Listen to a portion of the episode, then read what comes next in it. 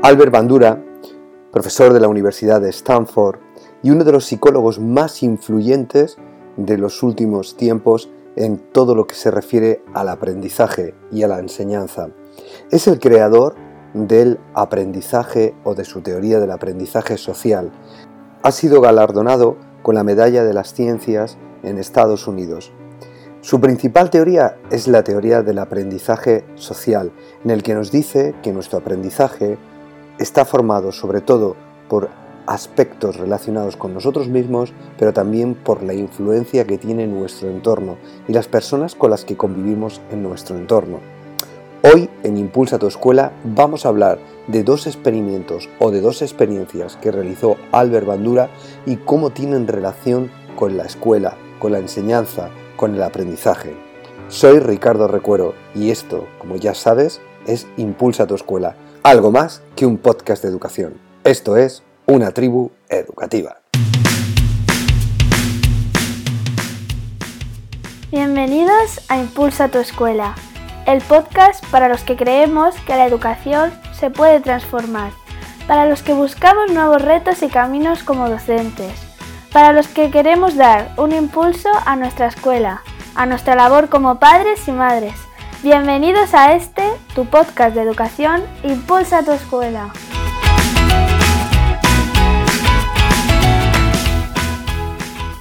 Con todos vosotros, Ricardo Recuero. Albert Bandura seleccionó un grupo de estudiantes para uno de sus experimentos. El grupo de estudiantes, lógicamente, no sabía a lo que se enfrentaba. Cuando llegaron a una sala se encontraron con varios toneles con agua completamente helada. Les pidió que metieran la mano o el brazo dentro de esos toneles con agua completamente helada y cronometró el tiempo que aguantaban con el brazo sumergido en esa agua congelada. Tras terminar ese primer experimento, dividió el grupo en dos. Al grupo A y al grupo B les pasó la misma prueba de matemáticas, pero los colaboradores que estaban en el grupo A tenían una orden secreta y era que durante la prueba aquellos alumnos que tuvieran dudas o que quisieran hacer alguna consulta había que transmitirles mensajes muy positivos, mensajes fortalecedores, mensajes motivantes. Si uno de ellos preguntaba alguna duda, había que acercarse y decirle que él podía, que él tenía la capacidad y la inteligencia suficiente para sacar adelante ese problema. Sin embargo, en el grupo B, los colaboradores también tenían un mensaje secreto y era totalmente contrario al del grupo A, que si alguien hacía una pregunta o alguien tenía una duda, había que contestarle con un mensaje un poco más desconcertante, es decir, no me extraña que no lo sepas porque está claro de que no sabemos si tienes capacidad para hacerlo. Cuando terminaron la prueba, lógicamente se dieron cuenta que aquellos alumnos que habían recibido el mensaje más positivo habían obtenido mejores resultados en la prueba de matemáticas. Pero esto no es lo que sorprendió al experimento de Albert Bandura. Lo que sorprendió el experimento de Albert Bandura fue que después de las pruebas volvió a someter a todo el grupo, al A y al B, a volver a meter el brazo en el agua congelada y volvieron a cronometrar el tiempo que aguantaban. Y oh, sorpresa, aquellos alumnos que habían recibido los mensajes positivos eran los que más aguantaban y los que habían aumentado el tiempo de aguante dentro del agua congelada. Tras este estudio se descubrió que cuando las personas, cuando los niños reciben esos mensajes positivos, nuestro cerebro genera una hormona que es un neuropéptido, un neuropéptido que lo que hace es que tiene dos efectos. Por un lado, tiene un efecto analgésico, por eso los alumnos aguantaban más con el brazo sumergido en el agua, el grupo A, el grupo que había tenido los estímulos positivos, y también ese neuropéptido genera además una parte importante de ausencia del estrés negativo, de lo que se llama el diestrés. Es decir, que lo que potencia es el estrés positivo, el euestrés, que permite además mejorar los resultados y la productividad en cualquier situación y en cualquier aprendizaje. ¿Qué nos vino a demostrar Albert Bandura con este experimento? Que si nuestro vocabulario, nuestro mensaje y nuestras palabras hacia cualquier grupo, hacia cualquier equipo, cualquier grupo de alumnos es positivo y con mensajes muy claros de esperanza, de actitud y de motivación, se va a producir siempre un mejor resultado que si estamos transmitiendo constantemente mensajes negativos. Por eso yo os invito a que dentro de las aulas siempre utilicemos un lenguaje positivo. De ahí siempre os he hablado del poder que tienen las palabras. Pero quizá el experimento más conocido que tiene Albert Bandura es el del muñeco Bob. No sé si lo habéis oído. El muñeco Bob es este muñeco hinchable, que sabéis que es como una especie de sparring de boxeo, que muchas veces le das, le golpeas y siempre vuelven a su posición inicial.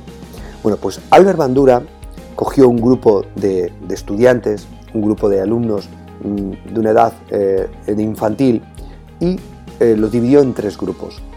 El grupo A pudo visionar cómo un adulto golpeaba al muñeco Bob constantemente.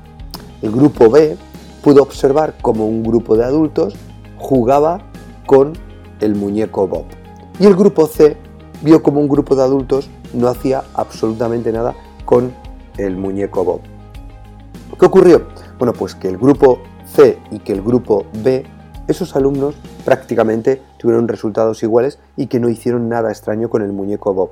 Pero sin embargo, aquellos alumnos que estuvieron viendo, o aquellos niños que estuvieron viendo em, cómo unos adultos agredían al muñeco Bob, automáticamente también pasaban a agredirlo al igual que habían hecho esos adultos en el vídeo. Lo que quería demostrar Albert Bandura era que en nuestro aprendizaje tiene muchísima importancia lo que vemos. De ahí eh, lo que suele decir muchas veces la Madre María Teresa de Calcuta, que dice, no te preocupes porque tus hijos no te estén escuchando, porque te están observando. Y qué cierto es, porque nuestros hijos, nuestros alumnos, nuestros niños, nos escuchan a través de los ojos y por lo tanto nuestra acción es la que determina el mensaje.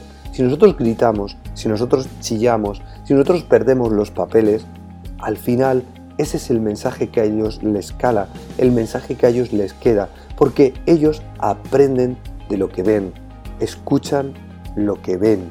Entonces es importantísimo que nuestro mensaje esté cuidado, porque ese mensaje es el que va a impregnar su acción posteriormente en cualquier tipo de situación o en cualquier tipo de conducta.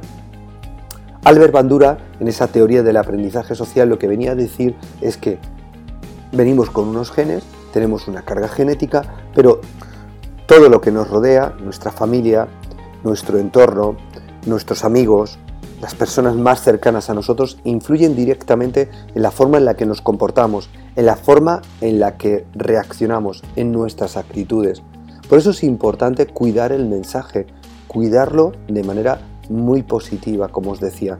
Y por eso los maestros tenemos que tener muy, muy en cuenta que nuestra acción determina nuestro mensaje y que nuestros alumnos nos escuchan a través de los ojos. Creo que era muy curioso escuchar las dos experiencias de Albert Bandura porque nos dan una imagen que tiene una consonancia con la realidad y con lo que puede pasar todos los días en la escuela y también todos los días a los padres cuando educamos a nuestros hijos. Así que ánimo a utilizar lenguaje positivo, a utilizar acciones positivas y sobre todo a generar neuropéptidos que permitan generar ese estrés positivo, ese estrés llamado euestrés. Me gustaría terminar el episodio de hoy con una frase de Albert Einstein. Albert Einstein decía que educar con el ejemplo no es una manera de educar, es la única manera de educar. Así que adelante y trabajar nuestro ejemplo. Hasta aquí el episodio de hoy de Impulsa tu escuela, de esta tu tribu educativa. Nos vemos el próximo miércoles, en la que vamos a realizar una entrevista a Miguel Ángel Ruiz, uno de los creadores del proyecto, del superproyecto y más que conocido proyecto Yo Soy Tu Profe. Así que os espero el próximo miércoles aquí, en Impulsa tu Escuela. Hasta entonces, feliz semana. Nos vemos el miércoles. ¡Chao!